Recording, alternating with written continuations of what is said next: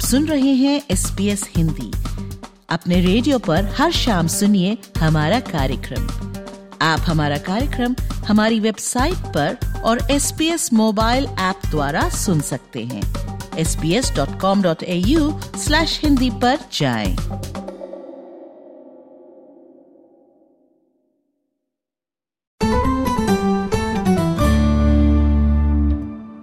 जीवन यापन की लागत के दबाव के चलते ऑस्ट्रेलियाई परिवार अब पैसे नहीं बचा पा रहे हैं। कई परिवारों को अपने बजट में फेरबदल करना पड़ रहा है। आवश्यक खर्चे जैसे ग्रोसरीज या डॉक्टर की फ़ीस को ध्यान में रखते हुए ऑस्ट्रेलियाई परिवार आगे के लिए किसी भी तरीके का निवेश या पैसे नहीं बचा पा रहे हैं। ऑस्ट्रेलियन ब्यूरो ऑफ़ स्टैटिस्टिक्स का कहना है कि बचत अनुपात यानी सेविंग रेशियो 17 साल के निचले स्तर पर पहुँच चुका है। ये अब कुल डिस्पोजेबल आय का केवल एक दशमलव एक प्रतिशत ही रह गया है। इसके पीछे का कारण बताते हुए मोनाश यूनिवर्सिटी में इकोनॉमिक्स के head of department Vinod Mishra ji का कहना है कि ऑस्ट्रेलिया में महँगाई तो बढ़ रही है लेकिन लोगों की आमदनी में बढ़ोतरी नहीं दिखाई दे रही है। दो तीन कारण हैं। एक तो सबसे पहला यही है कि ऑस्ट्रेलिया में पिछले दो तीन साल में महँगाई काफ़ी बढ़ी है। हम्म। आज की डेट में जैसा सबसे लेटेस्ट जो फिगर आया उससे पता चला है कि महँगाई दर करीब करीब साढ़े पाँच परसेंट बढ़ी है, जबकि इनकम उस हिसाब से बढ़ी नहीं है, इनकम करीब 1.8 परसेंट के आसपास ही बढ़ी है। तो आप देख ही रहे हैं कि अगर महँगाई इतनी ज़्यादा बढ़ेगी और लोगों की आमदनी नहीं उस हिसाब से बढ़ेगी तो इसका मतलब है कि सेविंग कम हो जाएगी। दूसरा ये है कि पिछले दो साल से इंटरेस्ट रेट काफ़ी बढ़े हैं, ज़्यादातर लोग जिनके पास मोर्टगेज है, उनका मोर्टगेज पेमेंट बढ़ गया है। ये मोर्टगेज पेमेंट देने के लिए भी लोगों को अपनी इनकम से ही कट करना पड़ता है तो इससे भी सेविंग कम हो गई है। आय से बचत अनुपात एक ऐसा आर्थिक संकेतक है जो इस रुझान को अच्छे से दर्शाता है। जी, सबसे इम्पोर्टेंट इकोनॉमिक इंडिकेटर है इनकम टू सेविंग रेशियो से कहते हैं, अगर आप इकोनॉमी वाइड पूरी अर्थव्यवस्था में सबकी आमदनी ले लीजिए और सबकी सेविंग ले लीजिए और आप बताइए कि आमदनी का कितना प्रतिशत लोगों ने सेव किया है। तो ये औसतन होता है, कुछ लोग उससे ज़्यादा सेव करेंगे, कुछ उससे कम करेंगे। तो इनकम टू सेविंग रेशियो हर क्वार्टर पे रिलीज़ होता है। तो जो लास्ट क्वार्टर में इनकम टू सेविंग रेशियो आया था, उसमें बताया था कि पिछले क्वार्टर में 2.8 से घट करके 1.1 हो गया है इनकम टू सेविंग रेशियो तो मतलब कहने का मतलब सीधा सीधा ये है कि पहले अगर आप 100 डॉलर कमाते थे तो उसमें से दो डॉलर अस्सी सेंट बचा बचत करते थे एटलीस्ट औसतन आज की डेट में सिर्फ़ एक डॉलर दस सेंट बचत कर पा रहे हैं सौ डॉलर में। ऑस्ट्रेलियन अर्थव्यवस्था में दीर्घकालिक प्रभाव के बारे में बात करते हुए विनोद जी बताते हैं। दो दो तीन चीज़ है। पहली तो एक तो आप शॉर्ट टर्म में देखिए। शॉर्ट टर्म में इसका सीधा साधा इम्पैक्ट ये है कि आपको अ, कम सेविंग मतलब आप ज़्यादा वनरेबल हैं। आप किसी भी तरह की इनकम शॉक से डील करने के लिए सुरक्षित हैं एक तरह से। अगर आपकी नौकरी चली जाए तो आप शायद ज़्यादा सेविंग रहेगी तो आप छह महीने बिना इनकम के रह पाएँगे, कम सेविंग रहेगी, तीन महीने रह पाएँगे, दो महीने रह पाएँगे। तो सबसे शॉर्ट टर्म इफ़ेक्ट तो यही है कि लोगों के पास किसी भी आपदा से निपटने की क्षमता कम हो जाती है सेविंग कम होने से। लॉन्ग टर्म में क्या होता है कि जैसे अगर आपकी इकोनॉमी वाइड अगर सेविंग को देखा जाए तो एक सीधी सी बात यह है कि जो लोग सेव करते हैं, वही इन्वेस्ट होता है इवेंचुअली इकोनॉमी में। तो इसका मतलब है कि अगर आपकी सेविंग रेट काफ़ी कम हो जाती है तो फ्यूचर में आपका इन्वेस्टमेंट के लिए पैसा कम बचता है। तो उसके दो तरीके हैं। या तो इन्वेस्टमेंट कम होगा इकोनॉमी में दूसरा ये होगा कि ज़्यादातर आपका इन्वेस्टमेंट फंड होगा फॉरेन कैपिटल से। इसका मतलब यह है कि आपकी अगर मान ली ज़्यादा इन्वेस्टमेंट डोमेस्टिक सेविंग से नहीं आ रही है तो इसका मतलब है कि आपके विदेश के लोग निवेश कर रहे हैं आपकी अर्थव्यवस्था में।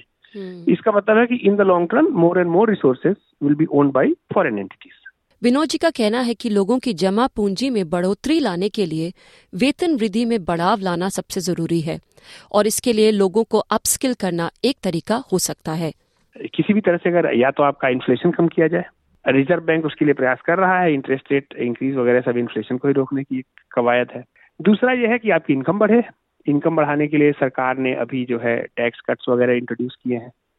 उसमें भी एक पहलू है कि इनकम किसी तरीके से बढ़ाई जाए। एक जो सबसे बड़ी जटिल समस्या है ऑस्ट्रेलियन अर्थव्यवस्था के लिए वो ये है कि पिछले कई सालों से जो आपकी वेज ग्रोथ है वो बहुत रुकी हुई है। वेज ग्रोथ कुछ खास हो नहीं रही है।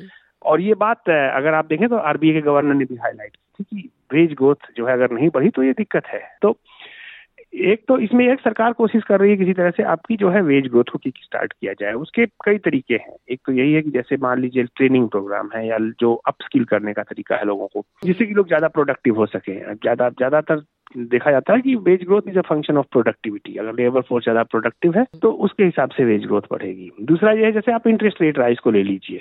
एक तरह से अगर आप देखें तो at a very macro level interest rate आपको इंकरेज करता है सेव करने के लिए क्योंकि आपको इंटरेस्ट रेट ज़्यादा मिलेगा और आपको डिस्करेज करता है बोरो करने तो ये सब ऑटोमेटिक चीज़ें हैं in the process but in the short run बहुत तेज़ी से कुछ हो पाना बहुत मुश्किल है।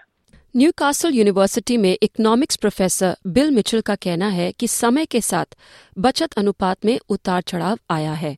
If you look at it over the decades, in the 1960s, for example, when we had very strong growth and uh, strong productivity growth and strong GDP growth, very low unemployment, the household saving ratio was was up around 16% as we approached the sort of mid 90s, the household ratio started to fall. Households went crazy with borrowing, and the, the household debt ratio rose from like 60% of disposable income to nearly 200%. Just before the global financial crisis in 2007, the household saving ratio had become negative. Households were in total spending more than their incomes each period. That's totally unsustainable. Professor Michelle का कहना है कि औसत बचत की वर्तमान स्थिति मौद्रिक नीति निर्णयों यानी इंटरनेशनल मॉनेटरी पॉलिसी के कारण है the, the RBA has deliberately targeted household savings. They've said this in their monetary policy statements that they believe that they could push up interest rates without completely scorching the economy because households had saving buffers you know, average mortgages of what have gone up about 52%, which is diabolical for a low income family. The way in which households have adjusted to that in part has been to eat into their financial wealth. And so that's why saving ratio is falling close to zero again. And uh, it's unsustainable in my view. And uh, and I find it sort of reprehensible that government policy would deliberately rely on households destroying their own wealth and their own future and their own ability to risk manage to avoid political stress from harsh economic policies.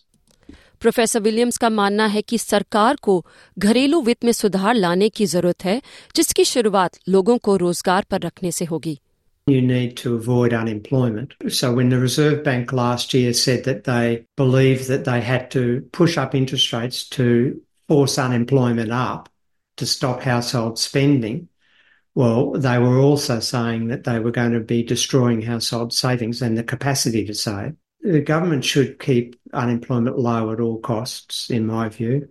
आखिर में professor Williams कहते हैं कि Australian घरों का औसत बचत अनुपात बढ़ाने के लिए लोगों की वेतनों को बढ़ाना जरूरी है For many years now, we've had really record low wages growth. We've seen a redistribution of national income to profits. Now, what would change that?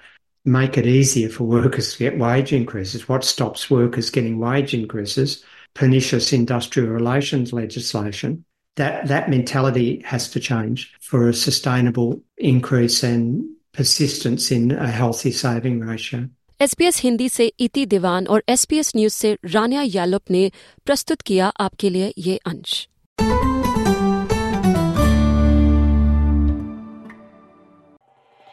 S B S radio से डाउनलोड करने के लिए आपका धन्यवाद हमारा पूरा कार्यक्रम आप कैसे सुने इसके लिए